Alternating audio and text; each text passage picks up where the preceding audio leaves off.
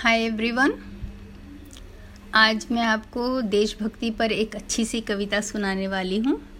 यूँ तो आपने देशभक्ति पे बहुत कविताएँ पढ़ी होगी, पर माखनलाल चतुर्वेदी जी की यह कविता, जिसमें एक फूल के हृदय में देशभक्ति की क्या भावना हो रही है, जिसकी कल्पना कवि ने किया है, बहुत मुग्ध करने वाली है, बहुत मनमोहक है। सुनते हैं। चाह नहीं मैं सुरबाला के गहनों में गूथा जाऊँ। चाह नहीं मैं सुरबाला के गहनों में गूथा जाऊँ। चाह नहीं प्रेमी माला में बिंद प्यारी को ललचाऊं। चाह नहीं सम्राटों के सौ पर हे हरी डाला जाऊँ।